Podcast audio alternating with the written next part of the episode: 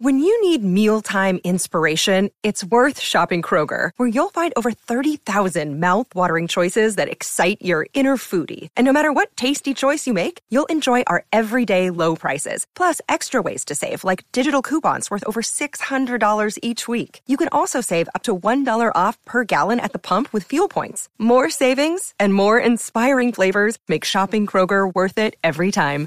Kroger, fresh for everyone. Fuel restrictions apply.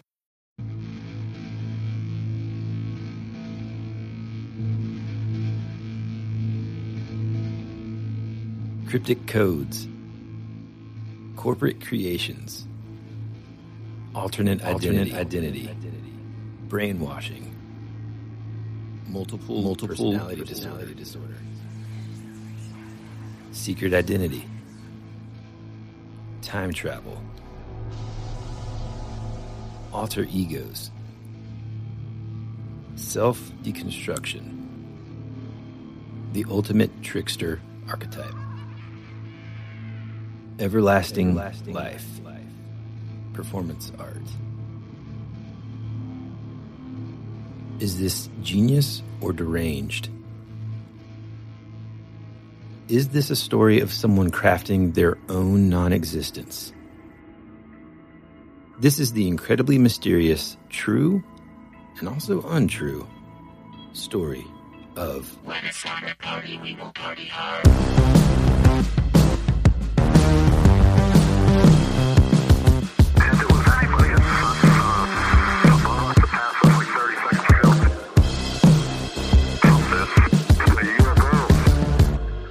Welcome back, friends, to another episode of your favorite podcast, That Would Be Rad, a podcast that majors in 80s and 90s nostalgia, comic culture, all things paranormal, and minors in retro video games, tabletop RPGs, pre internet mysteries, and raising our kids to be half as cool as we were back in the 80s. We are your hosts, Woody Brown. and Tyler Bentz. How's it going? What is going on, man? I've been so excited about this. Um, what happened? already a numb. First sentence. Jeez. I've been so excited about this that like this topic has engulfed me just my entire existence for the last several weeks mm-hmm. and you know midway through working on other episodes and all that like I have just been immersed in this topic and it has absolutely blown me away and I want to say from the beginning that I hope that we do this justice because man it's fascinating Well, it's interesting that you say that because I thought about this the other day. I want to make sure that everybody knows look, our mission here at That Would Be mm-hmm. Rad is to mm-hmm. bring interesting, weird, sometimes scary, mm-hmm. mysterious, fun, hilarious, nostalgic stories to our listeners. And then from there, they can dive deeper in everything. This is not an encyclopedia of knowledge about any specific topic. Never has been. But our job is to present something just super intriguing. Mm-hmm. Now, I will say, on the surface level, the second that our good buddy Johnny told us about this, we were at dinner for Tyler's birthday mm-hmm. months and months and months ago. And he kind of told us about it. We had crappy service where we were, so I wasn't able to look into it too far. But once I did at first, on the surface level, it seems very sort of shallow. yeah, shallow in terms of how much there is to this topic that we're going to talk about today, this mm-hmm. mystery that's surrounding this guy. Mm-hmm. But once you start diving in, and Tyler kept on telling me that, like, dude, trust me, once you start diving in, and I'm like, God, man, I don't know. I mean, and no lie, as soon as I started diving in, it gets mm-hmm. weirder and weirder. yeah. And my mind changes over and over and over again as to what I think is going on here. And I think we should just get straight into it. Yeah. l- let me just say real quick before that, you know, when our buddy Johnny told us, so he gave me a ride home after. Uh, Johnny and his wife were coming over to our house. And so I rode with him back and he showed me some of the newest, uh, or the more recent Andrew WK videos. And they're just super weird. It's a topic that I haven't even thought about probably since the early 2000s. And same with you, Woody.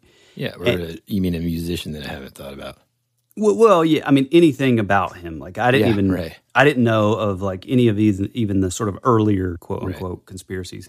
So when Johnny was like, "Yeah, there's this whole thing," and you know, he may actually not be him. Whoa, or, whoa, whoa, whoa, whoa, whoa. Let's start from the beginning, bro. Okay, let's go. All right. So who we're talking about today is a musician.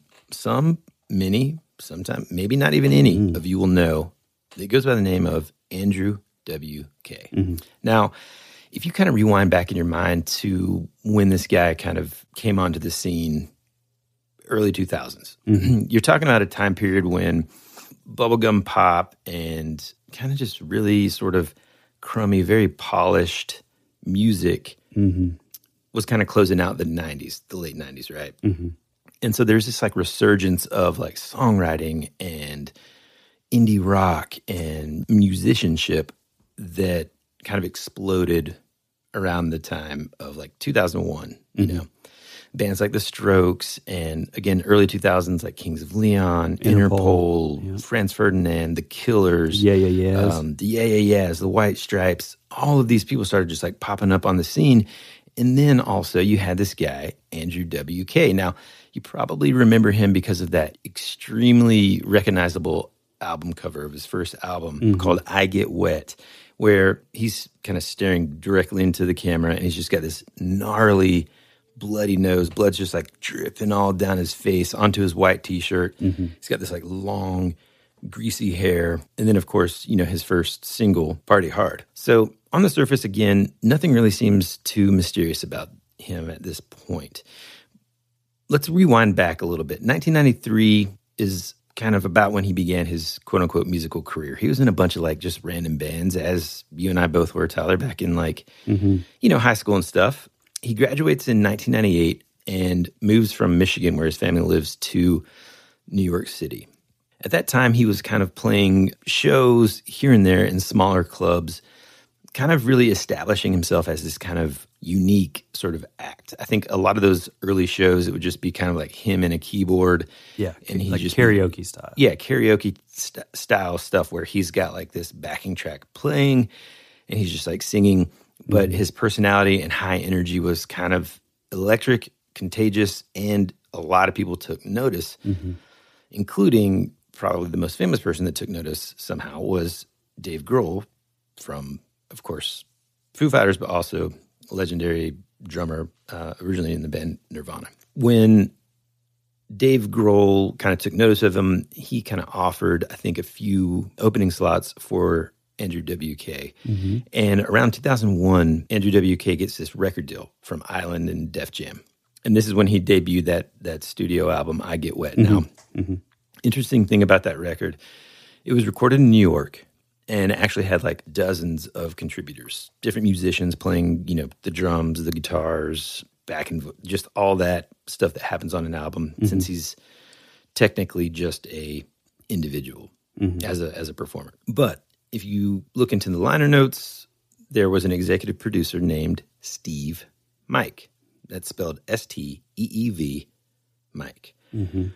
More on him or them later. All right. So, like I said, the first single, Party Hard, was released. You probably remember it. Very sort of like pounding beat, keyboards. It was like this weird blend of like heavy metal, but not heavy metal. And mm-hmm. but like super poppy at yeah, poppy enough to like be easily accessible to people who don't like heavy metal or hard rock, mm-hmm. really. You know? Mm-hmm.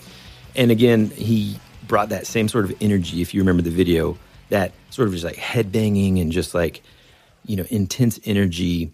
And I'll just never forget like seeing that video for the first time. Here's this guy, and he's got like a plain white t-shirt on, plain white jeans, these sort of like I mean, different people my friends used to call them marshmallow sneakers, just like these big, thick sort of dad, Like dad sneakers. shoes. Yeah. Yeah. Mm-hmm. You're just kind of like, I don't I you know, I don't really know what's going on here, but the song's catchy as heck, so okay. Good deal. which I, I I can specifically remember because it was weird. It was like he really did truly feel like he just came out of nowhere, right. and he and then like you didn't just. It wasn't like with most bands where it was like, oh, you, you heard a song, it's like, oh, that's pretty cool, and then they kind of disappear. Then they come back with a second album, and then it's like, oh, well, I'm I'm kind of into this now. Like this dude kind of came out of nowhere, and then all of a sudden was everywhere. Right. He's also just a very interesting character, just to kind of give you some context in case you don't really know much about him. That same album cover that I mentioned earlier for the for his debut album, mm-hmm. I remember thinking like, ah, oh, it's probably just fake blood. Well, it turns out that he actually smashed his own nose mm-hmm. with a brick and also like jammed his fingers really hard up in there Yep. to make his nose bleed. Mm-hmm. Okay. Already, if that doesn't tell you a little bit about his kind of personality being a little quirky, then hopefully it should. Now, it didn't get the desired effect that he wanted, not enough blood essentially. And so he actually went to like a nearby butcher or something and got some animal blood, I think probably pig or whatever, and, you know, poured more of it onto his face for the photo shoot. Yeah. Which, by the way, I got to say, again, uh, you know, we talked about this earlier, but uh, man, I don't think he looks anything like even the him at that time. I feel like the album covers, I don't know, they look totally different. Right.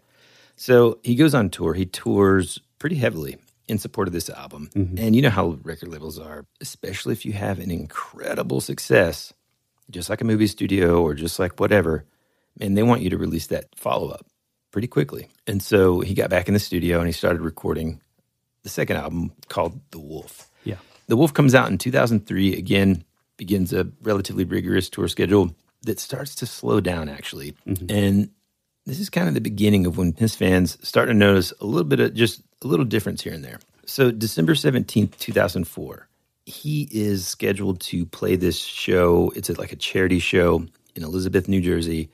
It's like a holiday show for the WSOU. And when he arrives, he reportedly sort of was acting like very strange, very to himself, mm. quiet, low energy, which again is kind of atypical for him. Inconsistent. Yeah. yeah, inconsistent. He he kind of rushed backstage to his dressing room, didn't really come out until it was time to go on.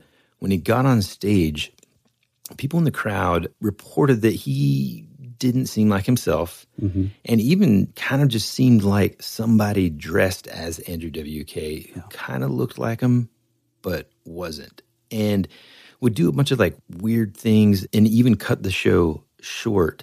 Mm-hmm. And so the fans that were there were kind of like really really ticked off. They at the time he had a website called awk world mm-hmm. that in the early stages of his career they would have like a forum on there. He would answer fans' questions, and fans started to notice leading up to this charity show or whatever.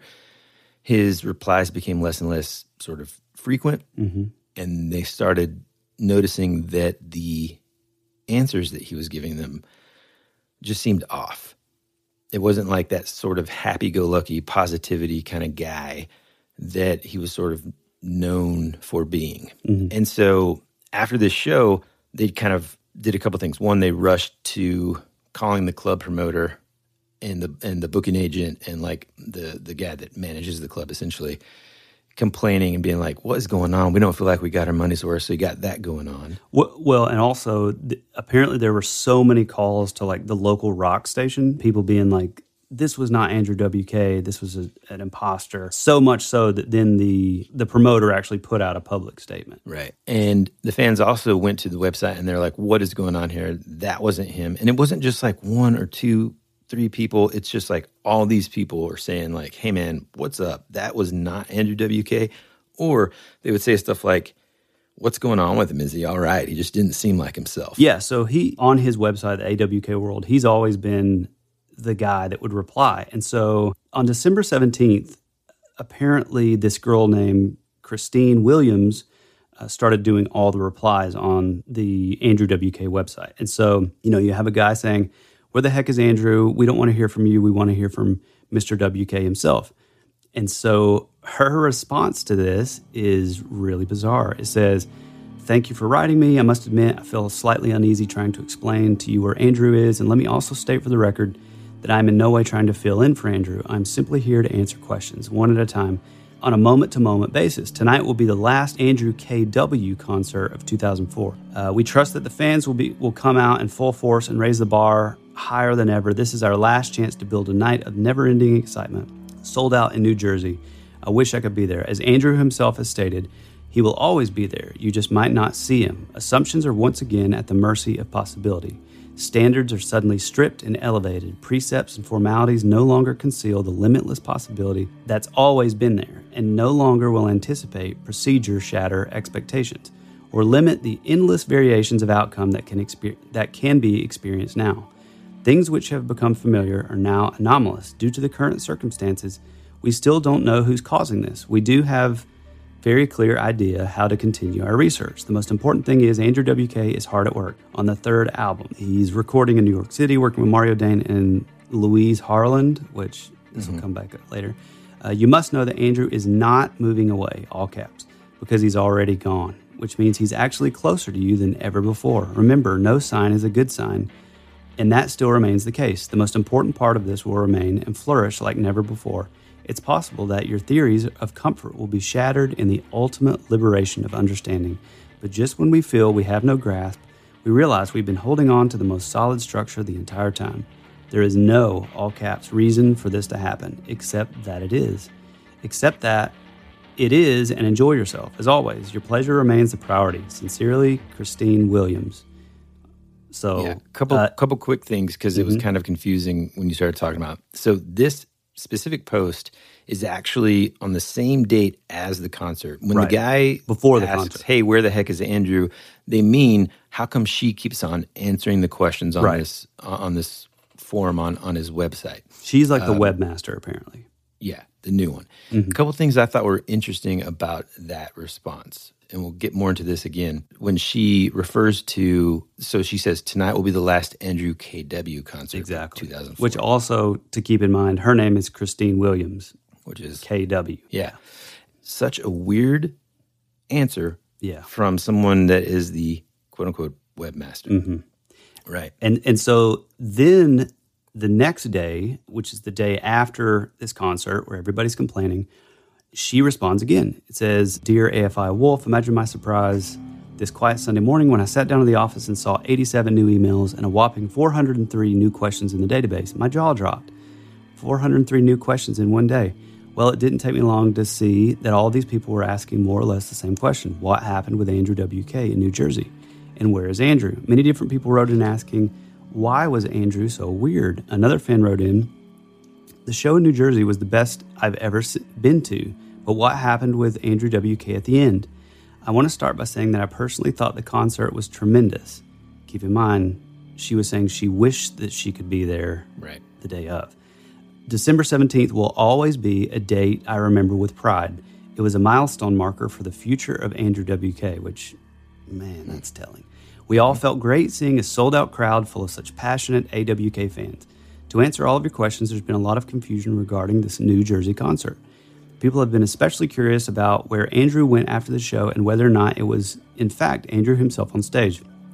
Well, please let me be the first to tell you that you can all take a deep breath and relax. Please calm down. It was a spectacular concert. Everything went over very well, and the night was a success. We should all feel great about the show. Many of you did mention some strange, unexplained moments during the evening, mainly due to the stopping of the show early before the band could finish the intended set, and how Andrew was moving. This was due to a small problem with people in the backstage. Everything was taken care of smoothly, and everyone made it out in one piece. At the end of the show, we moved at the same time as they worked with the equipment and finished it up perfectly. Uh, we just want people to know that it went over very well. At this point, all we can do is look at the information we've been collecting and continue with our research into the facts. We will not respond to false accusations, nor will we be threatened by those who choose deception over fairness. I'm never disappointed with a good AWK show. Thanks to the whole East Coast crew and everyone who traveled for making this the turning point without a hitch. When it's time to party, we will we will all party hard, very hard. The show is perfect, and that's all that matters. Long live the party. So, just to kind of bring everybody back up to speed here, this is December 2004. Mm-hmm. Around this time, people start noticing that he's less and less active on the on his website. Mm-hmm.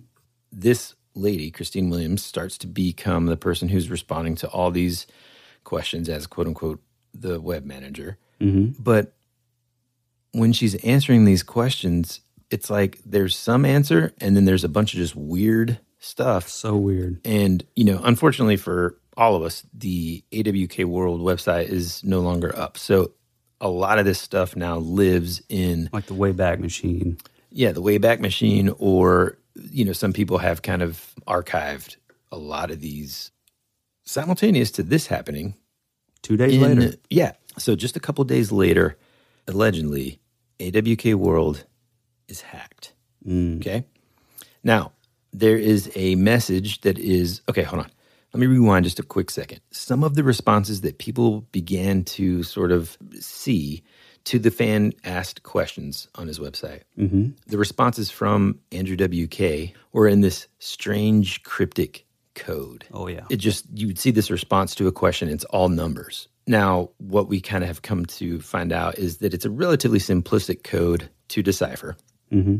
It's basically, Wait, is that a callback to last episode? I mean, what a perfect, Man, what a perfect next episode for us to have. seriously. I mean, are we just like, are we, an, is almost like our podcast now? We're like a cryptology podcast? so it's a relatively easy code to crack. It's essentially numbers based on the letters of the English alphabet. Mm-hmm.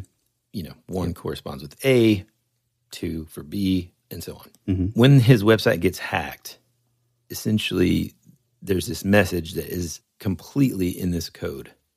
And here is what it says. To start with, let me say that I respect you and our fans very much. You know how much I believe in you and all that you stand for because I stood for it first. You know how much I love your music because I created it. You know that I love the way you look and act and talk and sing and dance because it was born in my brain. Hopefully, by now, you've noticed that I've hacked into the websites. Maybe you haven't seen everything, but your fans have. In fact, your fans are well on their way to knowing the truth. I've been giving them bits and pieces, hoping that you'd come to your senses and stop trying to squeeze me out. Well, you haven't responded to my initial requests, and you forced me to make threats. When you act unprofessional, so will I. Now I have no choice but to let the facts speak for themselves. I never wanted it to come to this, but I can no longer wait in the background and ignore your complete disrespect. You've exploited the automatic disadvantage our agreement puts me in.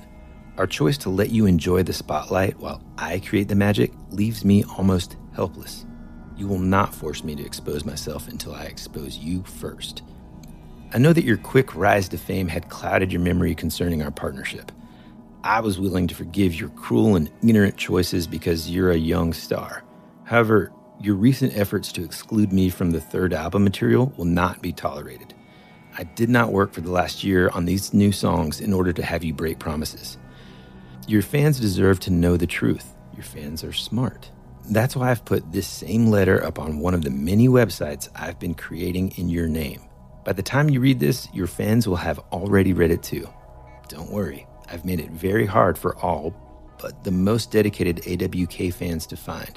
But know this more and more people will find out the real story unless you stop trying to sabotage our agreement. I've chosen not to go to the press with this yet. I do value our relationship, and I want to continue towards all that we initially planned. However, if you refuse to comply, I will have no choice but to let the world know that you are a backstabbing fraud. Now, it's up to you. Yours truly, Steev Mike. Mm. P.S. Unless you want even more people to find out the truth about the music, our agreement, and your new girlfriend, stop with your plans and hold up your end of the deal. Boom.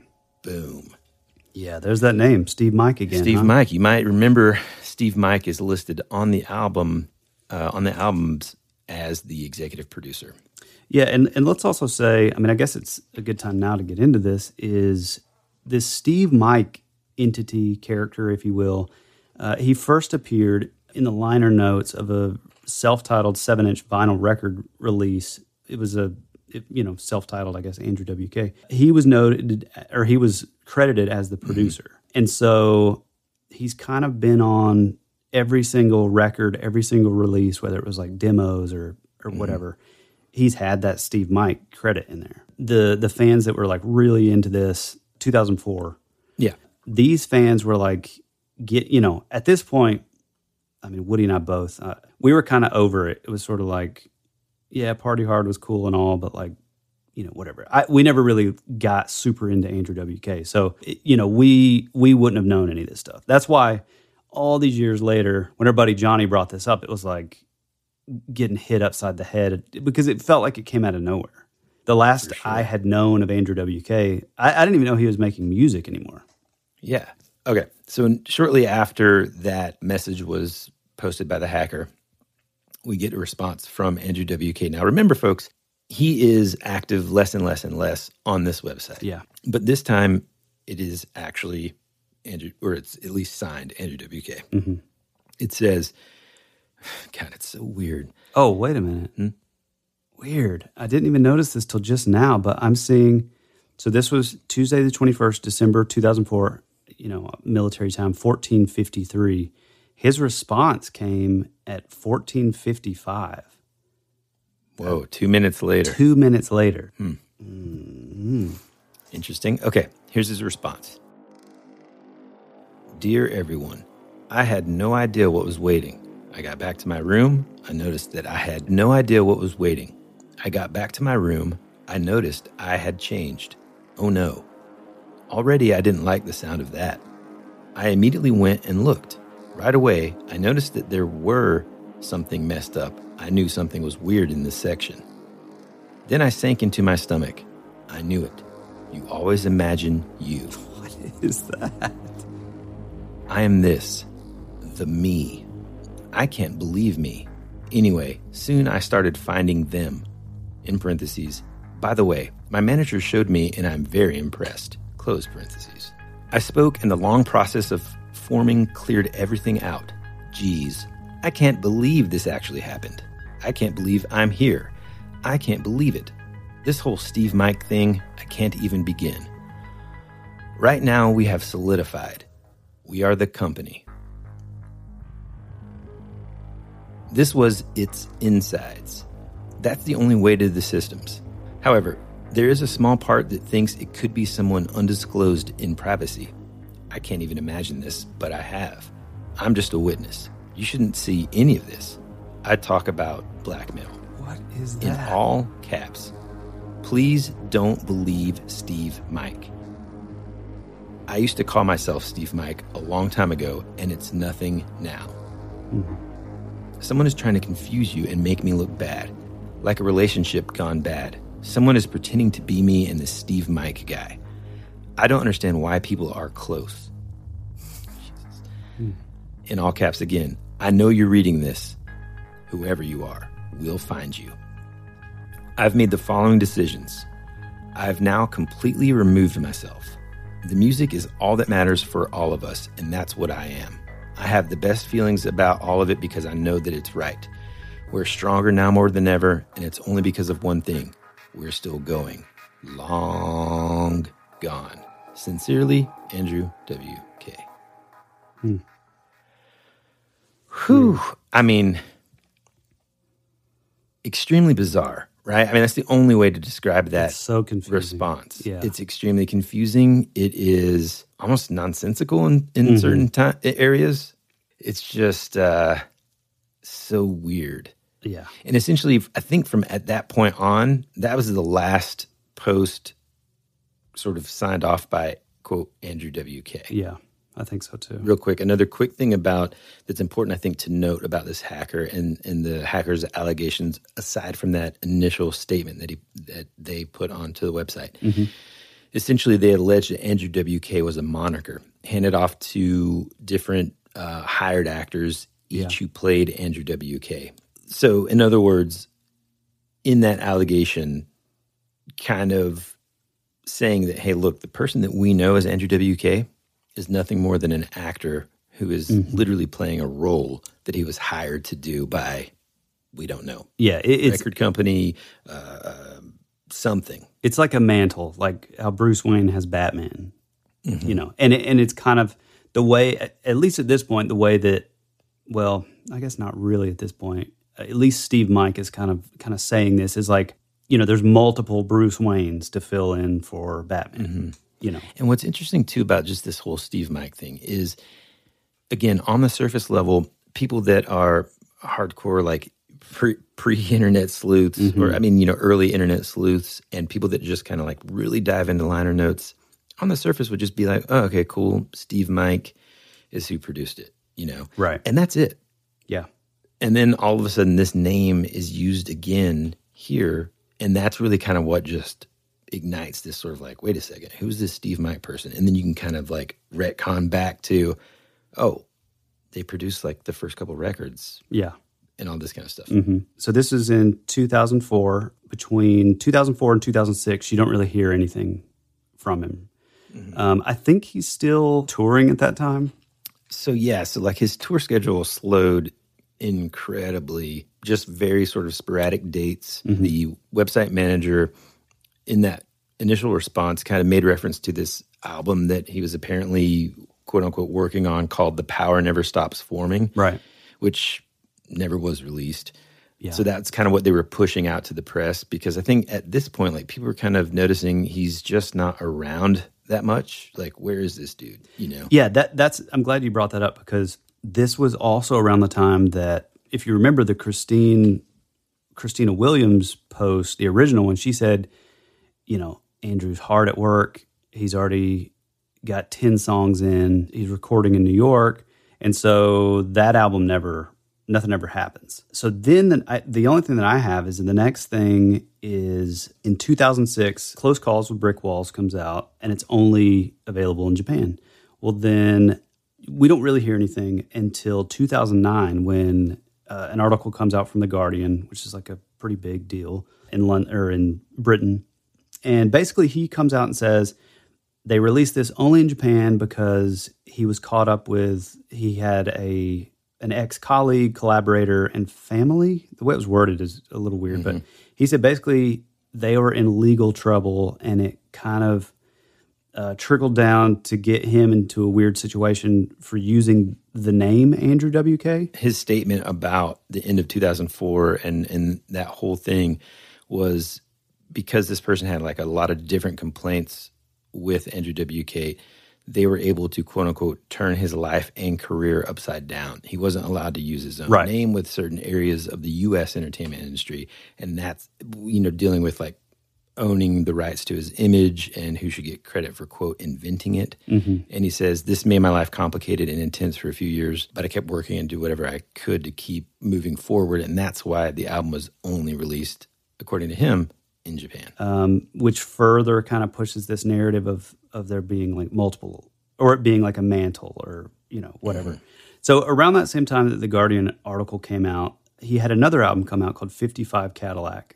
It originally comes out on a new label that he had created, which is a, a label created in the UK called Skyscraper Records. And what's weird is then a few months after that, uh, you know, the aforementioned Close Calls with Brick Walls album would come out. He would re-release it under his record label, but then at this time, the record label's name changes from Skyscraper Records to now Steev Mike Records, which is weird. And also, eh, you know, again, the the weirdness, you know, the the the title 55 Cadillac is weird because like if you're if you're writing a year, you would have your like your little dash at the end for like the year 55. It doesn't have that and a lot of people sort of tie this back into you know the letter E being the fifth le- letter in the alphabet, 55 EE Steev Mike Cadillac. I don't know what the mm-hmm. the Cadillac deal well and like in the forums and stuff with those code like the people that were like the ones that kind of figured out the alphabetical sort of like the code break mm-hmm. basically the cipher. a lot of times they would they would recognize that 55 and kind of the letters around it and note that it would mean Steev Mike. And so eventually it started being referred to as they would just refer to Steev Mike as 55 on those forums and stuff. Right. So mm-hmm. the fact that this album is called 55 Cadillac mm-hmm.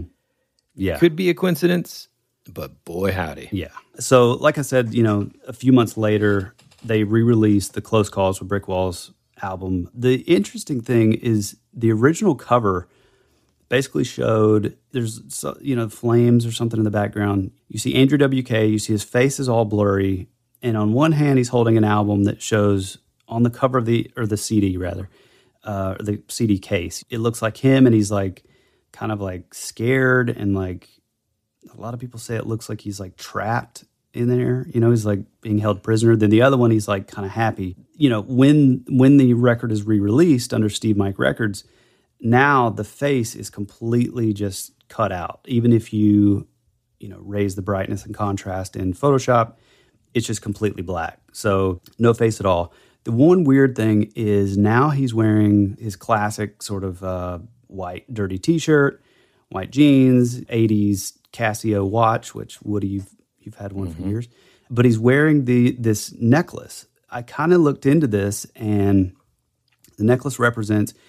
Apparently, it's sort of tied to like what's called Zoroastrianism, and it's pretty deep. So you know you can do your you can get into that all by yourself. But it's one of the oldest, most ancient symbols that's on the on the planet, and the necklaces of this this winged sun disk is what it's called. It's like the sun disk god, uh, and it's called the Faravahar. You know, old ancient Persia links to like Babylon and Babylonia, ancient Babylonia, and this is like pre-Egyptian. But you know, once you see it, it I kind of recognize it. I thought of um, Raiders of the Lost Ark is what it reminded me. of. Right. Well, and that's the thing. It's like later on the Egyptians would would take it as like the Osir- Osiris Set Horus little symbol. You know, it's like the it's not like the scarab beetle, but it's like the long wings. Uh, but it was actually taken from this this Persian thing, which is you know Zoroastrianism, which is way older. Um, anyway, it kind of stands for the supreme god Ah- Ahura Mazda, which apparently, which this is like so perfect for him because the original meaning of this is lost in history which is it's just it's so perfect. But a lot of people you know the persians and like you know they kind of say oh well it's it means ele- like elevation of thought which is pretty pretty interesting. Uh, the only other time you ever see this is he has this super bizarre little interview on fox news where the guy's talking he's asking him like this long question and he's making this like crazy face Yeah. it's wild The guy asked him something like pretty simplistic about like, now tell us about like when you're writing a song, uh, you know, something, something, something, and then in the background, this is like a call-in situation. So Right. he's not in the studio with Andrew WK. Andrew WK just starts making this just very strange sort of like smiling face with his lip. You probably just heard my voice change because I was doing it as I'm explaining Oh, it. yeah. And it's just bizarre. yeah, super weird. Let, let's regroup now. You know, he's just released this record, 55 Cadillac, with his fans. It's kind of overall, people don't really like it. You know, he said he talks about the album and says this is the sound of a free man, uh, not having to worry about global planning and recording dates and yada yada. He says this is the sound of a free man playing a piano. You know, and it's this weird. You hear like cars in the background, weird piano improv. There's no no lyrics. It's all instrumental. It's bizarre. It's almost like this whole time he released this whole thing just so he could call it 55 Cadillac. It's weird. I mean, like in his statements around this album, he talked about stuff like, you know, I'm getting updates from my lawyer as I type this. I don't really know how to feel about it. It's beyond frustrating. It almost feels like a hallucination. It inspires so much rage inside of me that my mm-hmm. mind has to seek other outlets for that energy. And I start to feel dizzy and see stars. Yeah. You know, up to this point, a little weirdness, but he's still kind you know, from the outside, if you're not like a super fan, He's from eccentric. Yeah, he's he's kind of a weird dude. You see him on TV, mm-hmm. he's doing weird stuff. You know, he had the throughout his career. There's also been like other there's like little stuff here and there that you would see where people would be like, "Oh, well, I saw Andrew WK on the street, and it wasn't really him. He was clearly someone else, but it was with Andrew's entourage, and he you know he got into a mm-hmm. black suburban, uh, but it clearly was a different guy. Mm-hmm. You know, so this is kind of this sort of like little mythos surrounding him. But if you're if you're just the surface level fan, no no issues. He's he's just the party guy. and he's just kind of like less and less public less and less you know available he's also doing these like motivational speaking tours but if you if you listen to the speeches Yeah. they're just very strange Well, And this and- is about Go ahead. i was just going to say this is about the time when if you start digging into this stuff you're going to hear things like this one interview where someone finally asks him at this like q&a session Mm, here we go. Thank you. Um, let's go right back to the questions. Thank you for your patience. Hi, hi, Andrew. My name is also Andrew. Okay, Andrew, yes. Um, my question is this: while, while I understand that you have various interests to protect and promises that you've made, Thank you. um, I want to try to ask a question that won't be too complicated for you to answer. So I'm going to try to make it a yes or no question while you have various collaborators, that seems apparent. Are you the person who's sitting on the stage right now, the voice that you're about to answer my question with? Is that the same voice that has appeared on the three Andrew W.K. albums? Good question. Thank you. Yes.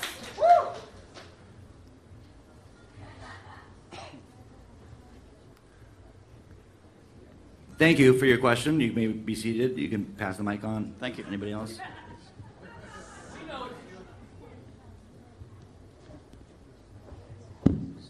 One second. He just goes off stage Yeah. for some time, doesn't really answer the question, seems kind of annoyed, and then answers it. To answer your question, thank you very much for asking it. Uh,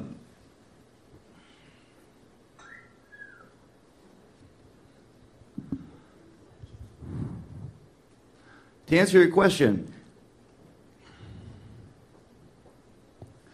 I I am Andrew WK. I am the same Andrew WK that has been here from I am the same Andrew WK that has been here from the beginning. I am the same Andrew WK that you have seen on all the albums. I am the same Andrew WK that has existed and performed for you at all concerts and appearances, including this one.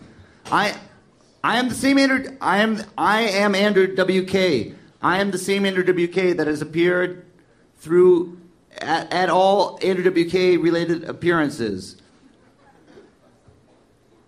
Thank you. Next next question. Thank you. and then answers it in such a bizarre way. Yeah, almost like he's reading like directions or from a script almost. Right. Well, and and also I think it's important to add that even up until till now, uh, you know, the more recent videos, like in the last five years or so, I mean, I would say almost every single video or anything that you see of him is like really playing up this sort of you know multiple Andrew WK idea. Look, I think we need to we need to go ahead and like get it out in the open so we can just have a talk about that specifically. Okay. In that there's this thing that Andrew WK has alluded to hims- himself Yeah. out of his own mouth that this is some sort of manufactured Yep. thing. And he even said, like I made a reference to earlier, that he at some point said, "Yeah, I'm at, I'm uh, Steev Mike." Right. So initially, when Tyler and I were kind of talking about all this, because by the way, there are so many different theories about you know what's going on and who Steev Mike is, and I mean, literally just countless. That we started like our gut feeling. It does feel sort of like a couple different main sort of ideas. Mm-hmm. The first one being that this is kind of like a manufactured thing. He is just somebody that is kind of quirky anyway, was a mm-hmm. musician, and kind of fit this mold into this sort of marketing behemoth, ingenious sort of thing. Mm-hmm. Okay, that's kind of one. And by the way, a lot of these kind of overlap. Wh- which which by the way a lot of the fire that goes into that one is from that original you know quote unquote conspiracy theory of people thinking that it was this whole thing was Dave Grohl's idea of just trolling mm-hmm. the world and the music industry which you know as we go forward you're going to start seeing that like well maybe there's a lot more intentionality to this but even there's even reports of you know, back in the day in New York and even earlier when he would play these weird sort of karaoke shows, he would show up with his CD of his music, he would put it in, and then he would just go nuts and just sing and do his Andrew WK thing just just by himself. And a lot of people at the time even said, "Oh, well, I was at this show and that was not Andrew WK. That was clearly Dave Grohl with a wig on and you know, so this idea has been with him since the beginning. There's been this mm-hmm. weird, like, not all things are are quite right. You know, Right. But there does seem like there is an int- intention Oh, behind 100%. it, right? And so when you break down Andrew WK on the very, very surface level, let's just talk about the way he's dressed, right? Yeah. He's got a white shirt, white pants, marshmallow shoes. um, and it's very like this is the uniform, right? Mm-hmm. And even something that you said earlier about how like some people would see quote unquote Andrew WK and his entourage and people that kind of like look like him. It's almost like there's this intentional, almost like body doubling Oh yeah, yeah, yeah. that's going like on. Like a doppelganger, Yeah, doppelganger stuff that's going on an imposter. intentionally Yeah. by you know whoever the record label whomever right Mm-hmm. and if you think about it too, all the things, even in terms of his tattoos, Yeah. are easily replicated. Yeah, it, it's a literal uniform down to long, messy hair, a white t shirt, dirty, white pants, dirty. A lot of times you take the microphone and stick it in his pants. Classic uh, 80s, nothing too flashy, but black 80s digital watch, white dad shoes. These tattoos are like just like little black squares and triangles, and like, but they're just really sort of haphazardly placed on him. Yeah, in in but but haphazardly, but also like invisible mm-hmm. areas, right? And so if someone was trying to duplicate your tattoos on your arm, by the mm-hmm. way, mm-hmm. it would be pretty difficult to do because it's pretty um Kind of sp- uh, yeah, well, it's specific, but it's also like involved. There's Right. a lot of like stuff to it, right? It's not just like boom, a black rectangle. Right. So there's like these almost like areas that could be used as quote unquote points of reference, right? So if you see somebody walking down the streets in New York City, and if you've never been in New York, I'll never forget the first time I went there. It's just like there's this scene in like every sort of 80s movie that has to deal with New York, you know, like Crocodile Dundee. It, it shows like just this humongous crowd where you can really be somebody and also nobody at the same time. Right. Do you know mm-hmm. you know what I'm saying? Oh, yeah. And so you can be anonymous in just such a huge crowd, but if you're a celebrity, part of the way people recognize you is by you know the certain sort of aspects of your look. Yeah, your and style. so you can kind of like, you know, we've all seen those memes that go around now where it's like. Uh, hell, man! I think you sent me one the other day. It was like all my life. I thought I had a picture with Michael Jackson, but I just re-looked at this picture, and it's like this the worst sort of like impersonator of Michael Jackson, like with this little kid. Yeah. And it's the funniest thing. Or in that movie Game Night with uh, Jason Bateman, when like his buddy, the the girl's like, "I cheated on you with Denzel Washington," and and she shows the picture, dude, and it's not even close, right? So in real life, it's easy to mistake someone for somebody famous if they meet sort of like if they check all the boxes in terms of you know points of reference. To me, that's kind of what these tattoos seem like to me Right. right? They, mm-hmm. they seem like part of the uniform so that at some point, if you didn't like being famous or if you wanted to do something else for another reason, mm-hmm. you could put somebody in those shoes, in those marshmallow shoes, mm-hmm. and and uh, and make that happen. Well, and I also think that, you know, to go along with that, I think not only does he have sort of a stylistically have a theme, but he also has a theme of he's the party guy. Every mm-hmm. song is about like partying. It's like he has like such a an unmistakable just like if you see videos of him, it, I mean, he looks insane. He's like mm-hmm. heavy metal parking lot, like a dude that's just so amped up and just like just going for it. But it's almost like embarrassing, sort of cringy at the same It's time. over the top, yeah. Yeah, I think one thing that we sh- we should sort of mention uh, before we go any further is, you know, like I said, he is like the party guy, right? And so mm-hmm. the majority of his songs are very sort of somewhat positive, kind of over the top, like, "Hey, we're here to party, we're here to do this." But it's really this weird dynamic because, like, for example, there's a song that he has called "I Love NYC." Mm-hmm. The chorus is "I love New York City." Oh yeah, New York City. I love New York City. Oh yeah, New York City. Right? That sounds pretty, positive, pretty Yeah. pretty right on. He loves it. Yeah. Here's the verses. Run it over, run them out, knock your block and tear your town. Move on corners, move around, talk no talk, breaking you down. We are a corporation, we are a company. We cut hard, but we're cutting hard anyway. We are your mother's father, we are your final friend. It never started and it won't end. Next verse broken faces, burning beds, deal off some for living while dead. Ride on nothing, ride your head. Got no fear, say, and not said. We are a population, we are a factory. We don't do, but we never did anyway. We are your mother, father. We are your final friend. We can't stop what you can't end. So it's this very bizarre sort of juxtaposition of like mm-hmm. party, party, party. I love New York City to super dark, mm-hmm. you know, weird, cryptic kind of thing. And so this is another thing too. As we've kind of grown with Andrew WK, he went from party, party, party to now we're sort of in this like modern age, if you will, of the videos being extremely cryptic, extremely. It's bizarre because, and again, it, it is the perfect show of like juxtaposition. So he has like a guitar that's that's literally a giant taco, right? Uh, and then he has another guitar that's like a giant pyramid.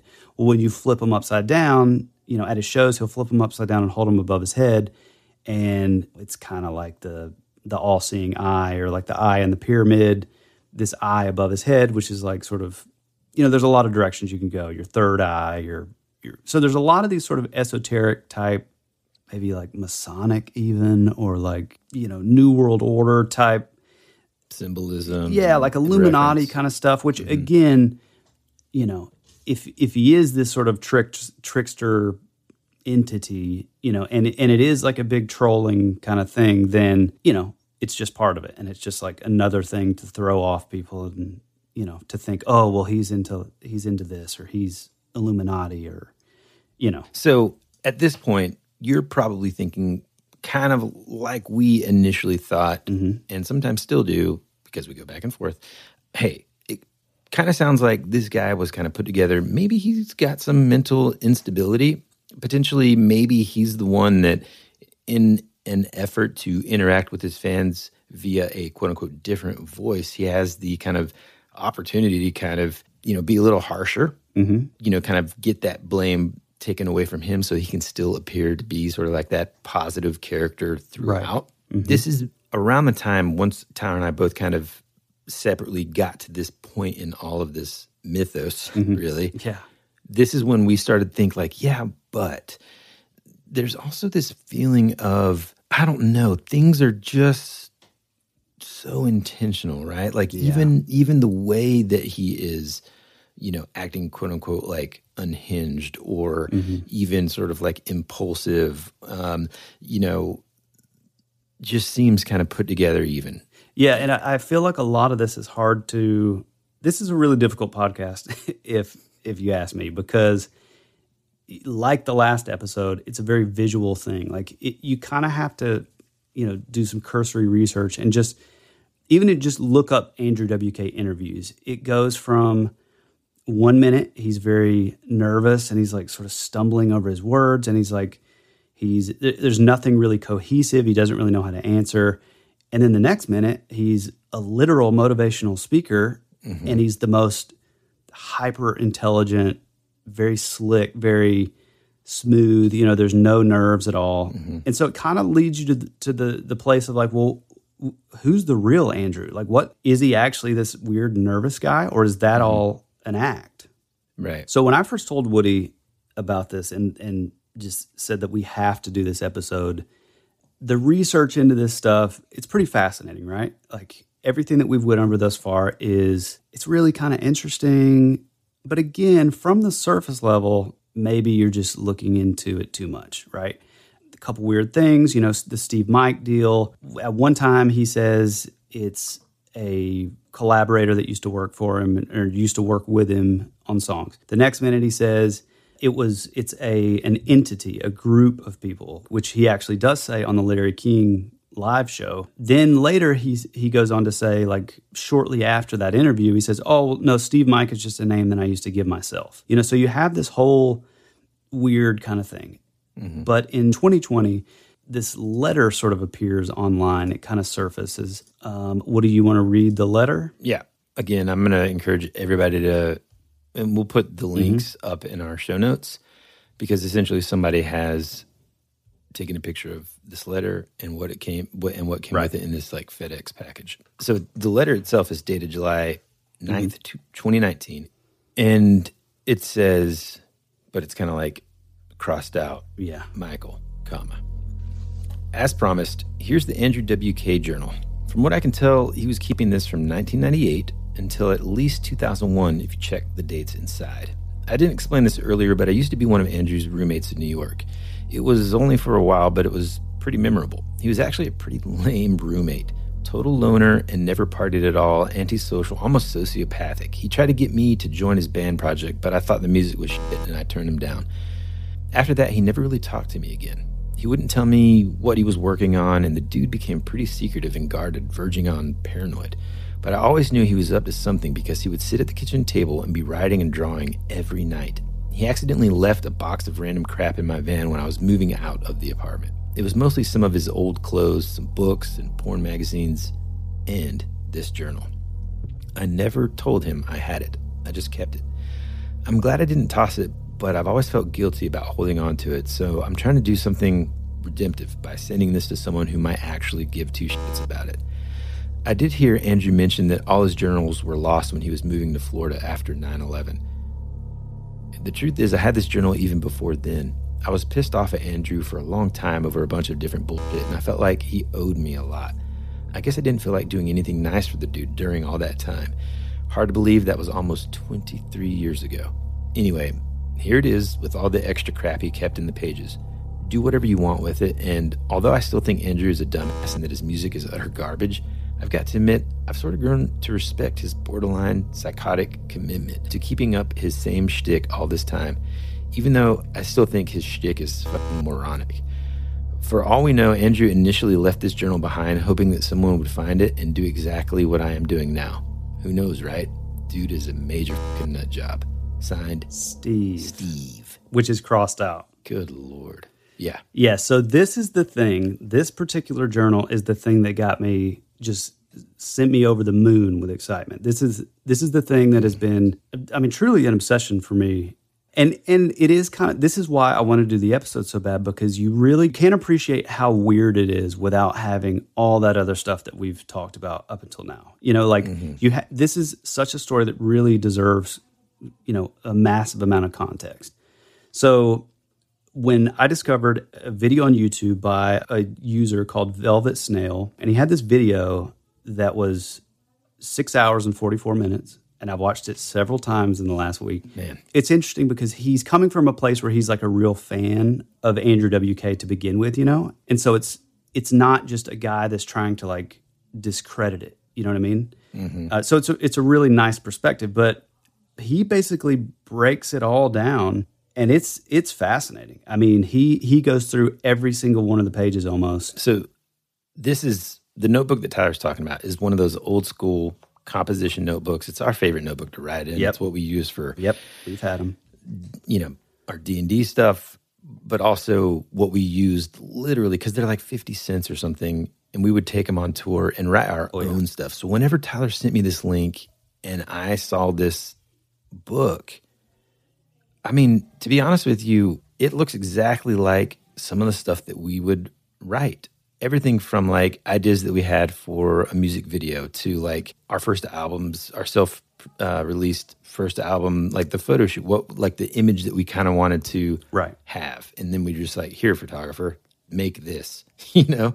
Just trying to paint the picture for the listener here that, that it's just one of those old school sort of like on the cover, it looks like, you know, black and white sort of, what do you call that, man? You're the artist. Cow Yeah, I don't know mean, what it is. It's very like I mean, it's immediately recognizable when you see it, but Yeah, and I mean, like, t- truthfully, it, it would be impossible for us to, although I got to like as bad as I want to, describe every single page, uh, you know, of the almost 350 page things. I mean, because literally, there's just so much in this Yeah. that you're like.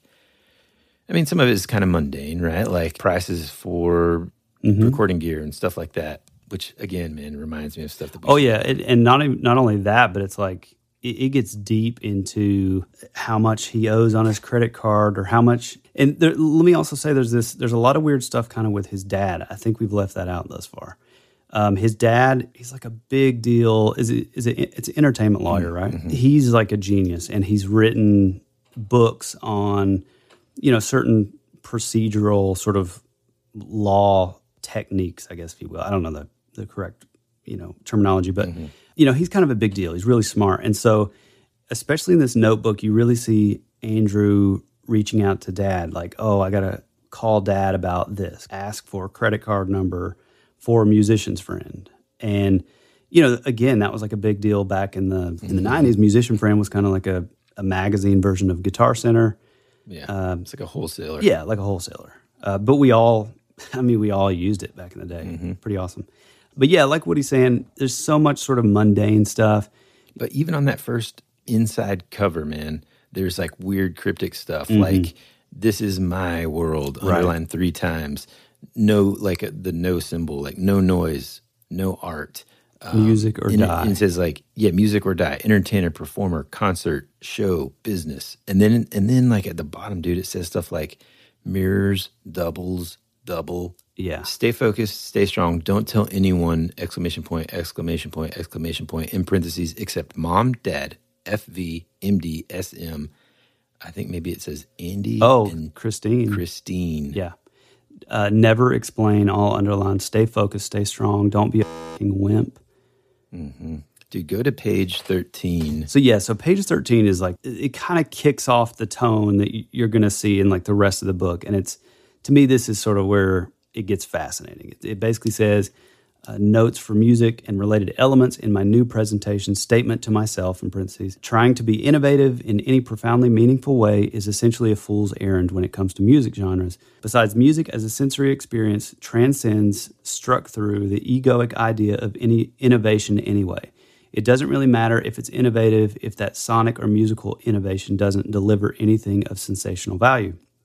What matters in any worthwhile encounter with music is the power of the cumulative and multifaceted sensation that the audience experiences. So, the area of innovation more worthwhile is all the surrounding ideas. In the vicinity of the music, which is struck through, I can have a chance of innovating in everything around the music. The psychological atmosphere, that area is still relatively untapped, uncharted, so much potential.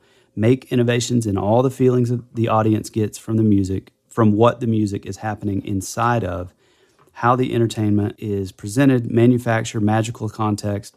This area is so, all caps, neglected, if not altogether overlooked by most musicians.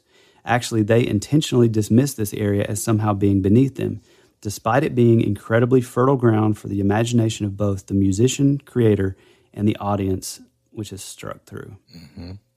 and again, this kind of goes back to last week's episode, man. You got 300 and what is it, 360 pages Yeah. worth of back to back, page after page explanations and I mean, just minute details into manufacturing everything, folks. I'm talking about like, I mean, everything you can think of that has to do with this guy's yeah.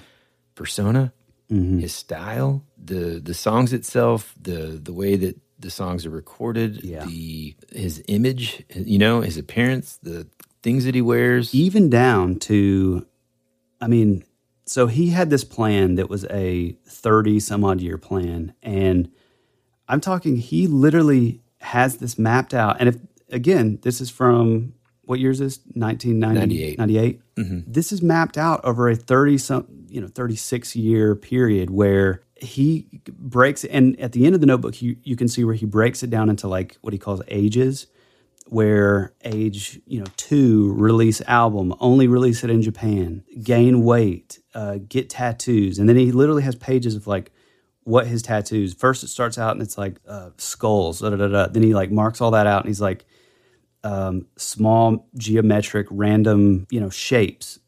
I mean everything down even down to his his signature. He literally changed like his font of how he even writes to fit this like this character or this mantle.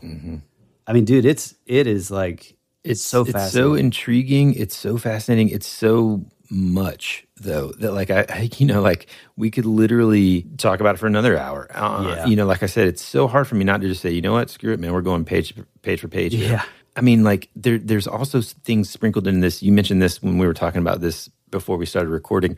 It totally feels like a Tyler Durden situation here. Yeah. Where he's got this like journal. There, there's moments where like he'll be explaining his new music style, right? Mm-hmm. and by the way, he's always talking to himself. He's like, "Do this, Andrew. Rule it, Andrew. Rule it." At, right, exactly. And at the very bottom of this page, it says, You're in this forever, Andrew. You took an oath. What in the world? Yeah, he talks about taking an oath and making a pact, um, signing a contract. Um, Make your music work like sleight of hand. Yeah, like exactly. Sleight of ear. Yeah, that's this is on page 14. I think keep in mind 1998. There are so many moves to be made in this realm, which by the way, he doesn't always kind of get into this. I mean, there is some kind of like little clues and hints at like Helena Blavatsky, the OTO, I think, and they're all sort of abbreviations. It's it's this Aleister Crowley or Crowley. There's definitely this sort of like chaos magic. Mm-hmm. He never says it really. He never comes out and says it in this this journal, but like if you know what that stuff looks and sounds like, there's definitely some of these elements of like sort of being able to to alter and change your your reality. So again, I don't we'll get into like what we think this is, but there's clearly some of that happening. And so he says there's so many moves to be made in this realm, especially all caps, if they are made with extraordinary calculation, patience, and with the utmost restraint. The number one problem most people have is that when they do have the courage to venture into this area, they can't help but blurt it out and show their hand. The urge to reveal what you're doing to the audience is enormous. This is part of the bargain. You want to show how the magic trick is being done, but not only can you not reveal the secrets of the trick, then this is in all caps, you can't even reveal that you're performing a trick in the first place. Think of it like this, Andrew. You must become so adept at sleight of hand that very few or even no one will realize that you're even using sleight of hand at all. It's like disappearing without most of the audience even realizing you were there to begin with. Andrew, focus your biggest creative ambitions on long range audiences, manipulation, and psychological perception performance. But at the same time, you must not neglect the more primal and immediate surface areas of your music work. They both count. Make your music as objectively good as you can within the accepted and beautiful limits of the craft, but put your imagination's greatest abilities to work in the larger world that you build around the music. I mean, that is f- so. so suddenly, all leading up to here, we went from this is the party guy. There's some weird stuff. He talks about this other Steev Mike character. That's really interesting. From page one of the first pages in, you realize this dude is on another level. Mm-hmm. Like, and everything that we've seen has been the most choreographed, sort of like creation. And what's amazing is the fact that, like, several of his records were like you know on on the billboard you know he had like massive singles especially for party hard in the beginning i mean this dude like you know quote unquote made it and that's not even his main thing Yeah. it's fascinating he's so It is, intelligent and so smart I, I really, I, I, I want the listeners to discover this notebook and raffle through the pages mm-hmm. on their own. Yeah. because it's just, it's just hard to believe, honestly. And because again, there's 360 pages. Mm-hmm. It would be impossible and potentially boring for us to go through each one. But you've got to see it, though. I'm telling you, if, if Yeah. you just have to see it, it's just incredibly intriguing. Yeah. No matter if, even if this wasn't him that wrote it, it's still genius. It- yeah, it's it's You know? it's one hundred percent. I mean, even down to like you know talking about like his music, total sonic maximalism within the standard accepted accepted uh, lineations and formal structures, hard rock music. It, he's he's like creating and like planning out like how his music sounds and how it'll work within the confines of not cliche or not like silly, but like you know a lot of times like rock music is sort of looked down on by like academics or or you know classical sort of musicians. And so he kind of even realizes that and says push it to the max. Make the sound of your music have you know so many guitars that you, it's it's just this huge feeling but you ever you never really hear a single intimate instrument. You never really see, hear a vocal without it sounding like there's a group of people. So it's like even back mm-hmm. then he was creating this idea of even down to his music being a vehicle for like somebody else to jump in and drive. Mm-hmm. Like everything about him, the uniform, the type of music, the stage presence, everything is kind of set up in a way that that Andrew WK could just, I mean, if that's who it is, could duck out and somebody else could jump in and and pick right back up. Which he does talk about in the book as well. And so throughout this, you know, initially our, our theory was, well, maybe he is, um, you know, put together by an organization. Mm-hmm. Even in this journal, you'll see certain areas where he'll have this like plan, mm-hmm. and then in like a purple, you know, like one of those like gel pins, mm-hmm. someone has circled certain things or said yes to certain things and said like approved, and it's in like this writing that is way different than any that you see anywhere else in the journal. So not necessarily his, um, but very sort of like female looking. Mm-hmm. Yeah. You know, like as if someone's um, he's coming up with the ideas, someone's in charge, and kind of working in conjunction with him on all of this. Yeah, like I'm looking at page 22 and it says computer, G Base, uh, sound cards, mixer, CD burner, and out to the side of all those, it just says okay. That's another thing that's interesting in this book is like not only is he, we believe, not only is he like talking to himself in the third person of like Andrew, rule it, and you're an idiot, Andrew, and then out to the side, it's like, or are you like? It's all there's this constant sort of like back and forth of like, okay, is is he just kind of talking to himself in this weird kind of way, or is the book, which is what I believe, it's sort of in tandem with somebody reading it, you know, like check it off and and sort of approve certain things in it. It's it's really weird, and it's it's done in a tone a lot of times too, where it's a little, you know, it's like you are smarter, like you are smarter than the audience, and then out beside it, it will say, uh, "You must never be smarter than the audience. Always be the useful idiot." Um, Yeah. And again, there's you know 380 some odd pages in this book, so it's like mm. you know there's a it's it's this constant, like I mean, really is This is like this tu- this like this tug of war, man. That's Right. happening whether whether it's you know mm. within his own mind or actually happening between him and somebody that's kind of quote unquote in charge. Like one of the things says like a fake hoax question mark. Do not be faceless or anonymous. That's too easy. Be hidden in plain sight. Right. Be completely exposed and veiled at the same time. Always be both. And then that's a theme that you see on a numerous pages too, where it just says always be both. Always be both. And so it's mm-hmm. like this. I don't know if this notebook is like us cracking into the mind of this person and seeing all of this. Does it feel like this? It's kind of like the letter states when you read all of this stuff mm-hmm. after all of this information is kind of collectively in your mind here it almost feels as though even the discovery of this notebook and our ability to now look at it and discuss it on a podcast is kind of at the end of the day doing what he wanted it to do all along. Well, and- which is now we're telling this story. Yeah. More people are going to research it. Mm-hmm. He's he's being both. He's anonymous and real. He's like fake and real at the same time. It's the strangest thing. Yeah. dude. Well, eh, looking at this notebook, I do not believe that somebody could do it today. Like I, I, bel I do believe that this notebook is one hundred percent genuine of the time. I mean, I could I couldn't put together a notebook the way that that like we would have looked and the the outlook, even though it's sort of this mastermind vibe. You know, it's like everything is so precise and clean and like broken down into like you know almost you know beyond 30 years in the future there's there's still like something about it that feels like a musician that's starting out and I don't I don't think that that could be faked right.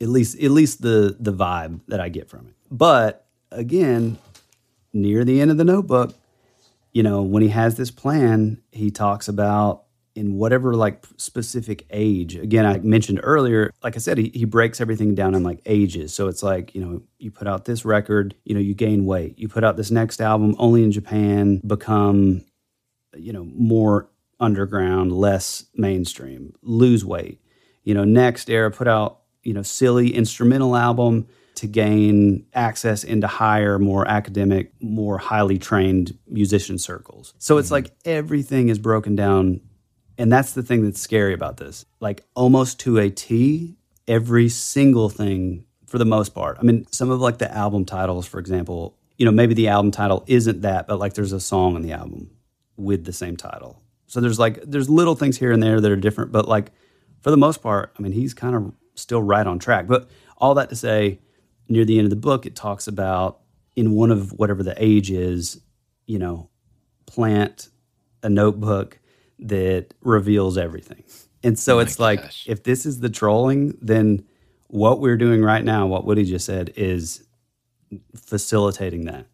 Yep, playing right into mm-hmm. it. But it's impossible not to, man. And so, like, hopefully, if you made it this far, mm-hmm. you understand that this is something that, just like us, we never thought would be this in depth, this complex, Yeah. and and this interesting. I'm telling you, you gotta you gotta see this notebook. Mm-hmm. I mean, whatever it is, what if it is fake and it, it was all made last year, then I think it's still just as genius. But you know, I don't necessarily believe that. I think I'm looking at it as like the long game, and this is maybe some like maybe the greatest piece of performance art that the world has ever seen. Right. Exactly. And those are, that, I mean, Yeah. that's big words, you know. Yeah, I mean, when I think of performance art that will stand the test of time, you think of Andy Kaufman, Right. you think of, Well, he I mean, Joaquin Phoenix. You know, Oh yeah. Um, well, he and he. I'm glad you said that because he talks about even in the book like WK standing for Andy Warhol, Warhol Kaufman, Kubrick being the K. So that, like he really is like really getting into this sort of performance art idea of it. Mm-hmm. Again, you got to go out there and, and, and check it out. Mm-hmm. So I kind of I've gone back and forth, man, on what I think is going on here. You know, if it, if it wasn't for this notebook, Yeah. perhaps this notebook is a misdirect. But if it wasn't for this notebook, I would kind of lean more towards some of the theories that are out there about you know his dad basically being part of the the finance and potential sort of masterminding mm-hmm. behind this sort of like big huge marketing strategy Right. that ultimately worked anyway. That's where I would kind of lean after seeing this notebook though and seeing it all written out. Now, I know what some of you are probably thinking like, look, there's no way we can prove necessarily that this notebook is genuine 1998 without, I don't know, taking it to a freaking carbon dating, Right. fa- you know, mm-hmm. whatever. But just like Tyler said, uh, imagine trying to write down a day to day journal of your college experience mm-hmm. or 10 years ago or five years ago.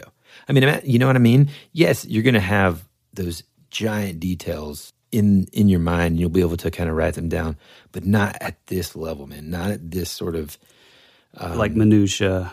Like yeah, exactly. and even like you said, even if it is just one big hoax by someone who wrote this that has nothing to do with Andrew WK, and it's not Andrew WK, maybe just like a mega fan that knows all this stuff. Boy, it's a genius level if that's the case. I also think, I know my answer is real, real long here, for me to just ultimately say I don't know what's going on, but I, I think that But I don't know what's going on. uh, yeah, I, I think that the dude is extremely smart. He comes from smart family. Um, I think there might be a little mixture of a lot of these theories, Tell them why, Woody. including. I sorry, I missed it. I said, tell them why, Woody. Tell them why. What? You know why you have a certain perspective maybe on on that. Oh, oh, oh. And you're talking about in terms of maybe potentially he's got some mental health issues. Yeah. So, I mean, like when Tyler and I were first kind of talking about this and his behavior and certain things, I remember thinking like multiple personality disorder and stuff when I was growing up and even early adulthood. I just thought, dude, not real. People are just like making up stuff, trying to get out of whatever circumstance that they're in. But then I worked for a mental health facility and I got to see this kind of stuff firsthand. And it's, it, it, uh, I almost said insane, but that's kind of off color. it is uh, astonishing, is the only way I can kind of put it. To see someone one day be a certain way, and then my shift's over, I come back the next day, and this person has transformed into someone completely different Right. and not so much physicality, although mannerisms are different, but complete different, man. Right. It's like talking to Fred and then talking to Steve. Who has different life experiences, li- different age. Way that they talk about Yeah. stuff, don't know who I am, meeting me for the first mm-hmm. time, completely genuine, not a put on. I mean, just wild, man. Mm-hmm.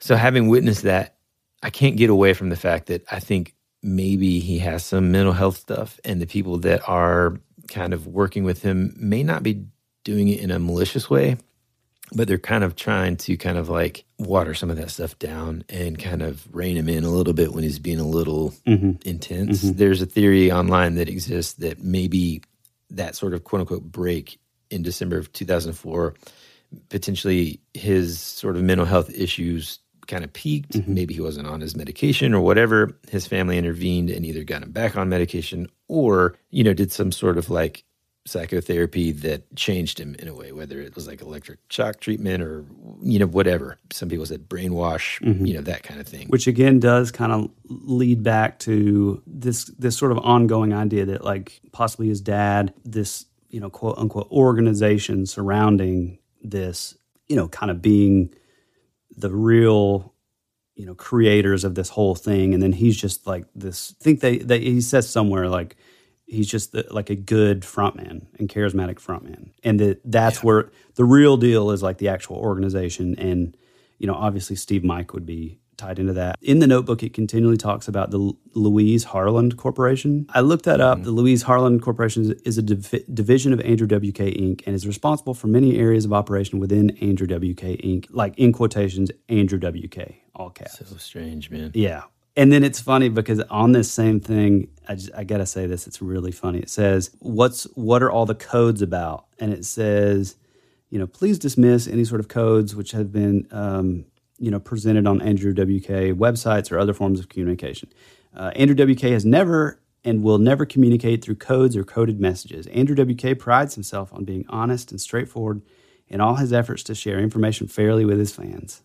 And it's just like, that's so good. Yeah. And again, all this stuff is in the notebook. Every single thing that you see, you will find in that notebook that was written in 1998. That's why the reason that everything is so fascinating with this story is because of the notebook. Because everything that we've said, you can find in his journal that it was written in 1998, where he's crafted and planned every bit of that. This is even down to, you know, lose all of your friends. And then it'll have like a little message where it says, You can do this, Andrew. Don't be a f***ing wimp.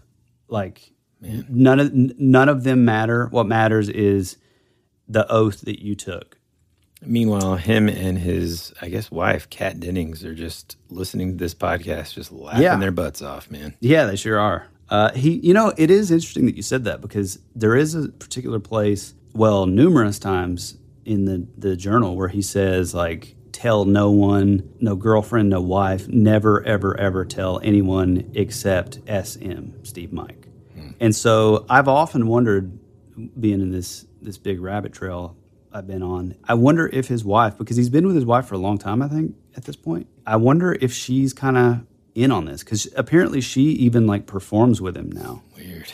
Yeah, like she gets, she's like his like hype man almost. Like she gets on stage and like dances and does this like jazzercise kind of thing. But yeah, pretty fascinating. So, so you believe that this was like, I mean, mo- more and more, I'm kind of leaning towards this is all part of an elaborate plan of his in terms of just doing what he said. I mean, even to the point of like using body doubles, having that sort of ability to have points of reference to kind of increase the anonymity potential. yeah, but then what about the part that says like in the notebook several times, plant this notebook, leave it with yeah, that's what I'm friend. saying. Yep, all part of his plan. I mean, boy, that's a that's 340 pages of a plan that you're just going to haphazardly leave with somebody. Yeah, but you know, it'd be kind of like it would be almost a tragedy if someone like lived and died this life and no one ever knew.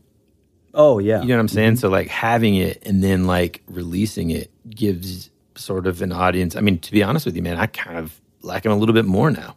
Oh dude, Right? I'm I'm so all it's like in. all now. part of that plan to see, you know, I mean, because it's doing its intended effect, man, which is Mm-hmm. like us talking about it years later during a time when, you know, I mean, I think in between his two, his last two albums, I think he had an album that came out in 2019, right? Which is kind of close to when this notebook was discovered, or at least the note was written in the package or whatever. Well, I guess the notebook was found and sent to whoever this this guy is, uh, Mike, Michael, maybe. But like I said, the Velvet Snail guy that does the six and a half hour video, he had just found out this stuff, and he had kind of an anonymous person send him the notebook. So maybe this dude is like all part of it. But this is where I found found out the majority of all this stuff. It's interesting because this article came out on October 14th, and then if this dude found it around October 20th, these two would have kind of been in tandem. So basically, a few days before this notebook was kind of brought to the public, you know, there's a news article that says Andrew WK signs worldwide contract with Napalm Records. It says the team at Napalm Records is proud to announce the signing of international hard rock superstar and God of Parting, Andrew WK. We at Napalm are thrilled to propel Andrew to new heights, having been longtime fans of his work since the beginning. To say partnering and parting with the team at Andrew WK has been exciting and enlightening is an understatement. We've got our seatbelts on and secured tightly, and we're ready to party, party, party our way into the future of Andrew WK.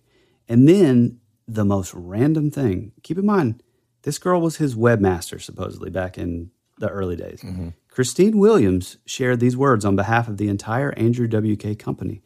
Everyone here at Andrew WK and the Louise Harland Corporation is very pleased to have this opportunity to work with Napalm Records.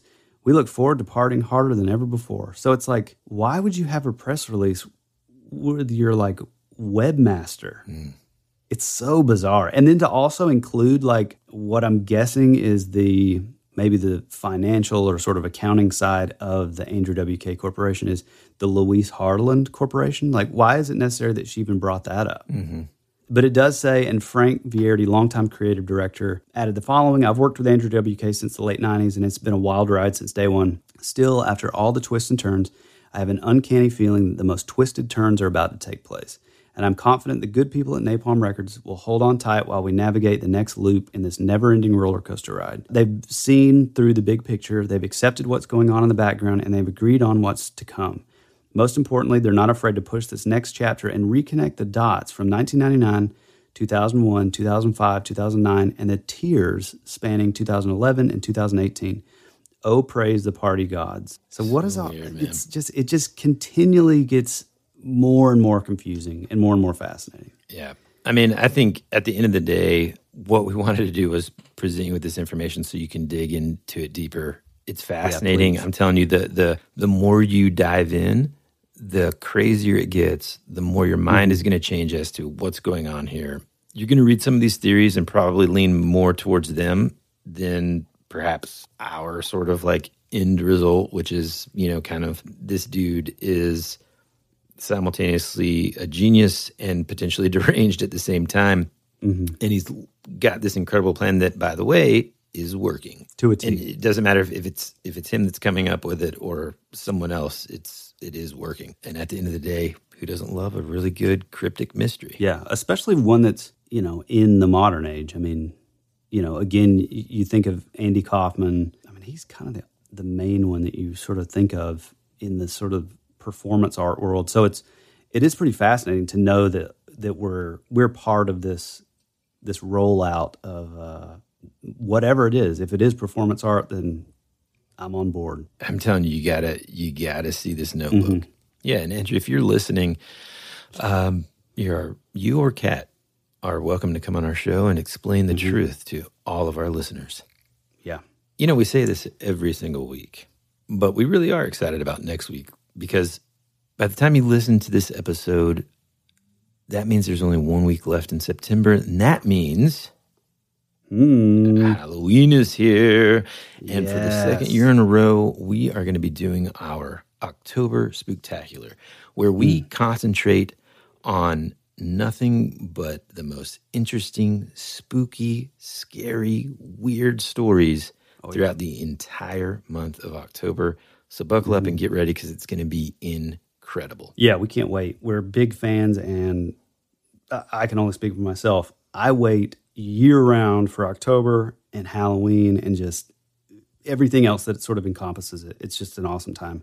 And like I always say, we would love to have some of your own stories. So feel free to send in some voice recordings, or if you just want to send us an email and have us read it, we would love it if we could, you know, tell your stories. We just got to say before we go, thank you so much for listening. Thank you so much to everybody that interacts with us on a daily basis, also who is spreading the word. You know, Tyler says every week, make sure you go out there and tell just one person about our show. You wouldn't realize the enormous impact that that can have. Now, that's not the only way that you can support our show. Uh, two questions for you, Tyler. Before you answer, listen to them both. Number one, where can people interact with us? Number Instagram. two, or what are some of the other ways that people can support our show? Well, number one is Instagram. I think that's pretty much the only place really that we care about at this point. Feel free to shoot us DMs, jump in on the community. It's awesome. We love you guys. There's like a little family just growing and growing and growing. It's like watching a little baby grow. Uh, you can Or also like reach one of out those to like us. little sponge things that you dip in the water and then it grows Oh, into a yeah. dinosaur. Bam. hmm It goes from like one inch to like To a beautiful inches. Tyrannosaurus. Yeah. If you have more long form questions or you want you do want to send us a voice memo, like I always ask for, shoot it to that would be rad pod at gmail.com. You can also check out our link tree in our bio section on Instagram to take it to the merch store. And that's a great way to support us. Yeah, you can buy us a coffee. You can visit our merch store, which, by the way, we're going to be releasing some brand new merchandise to mm-hmm. coincide with our October Spooktacular this year. So be ready to check that out soon. Well, you got anything else, Woody? That's it, man. Well, like we always say, we love you, we appreciate you, and as always, Be rad.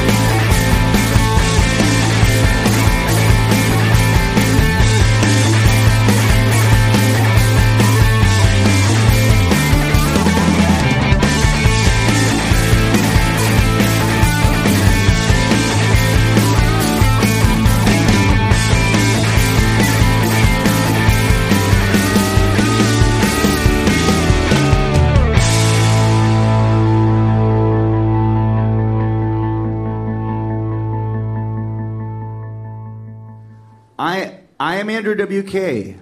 I am the same Andrew WK that has been here from I am the same Andrew WK that has been here from the beginning. I am the same Andrew WK that you have seen on all the albums. I am the same Andrew WK that has existed and performed for you at all concerts and appearances, including this one. I I am the same Andrew I am I am Andrew WK. I am the same Andrew WK that has appeared through at, at all Andrew WK related appearances. Thank you. Next next question. Thank you.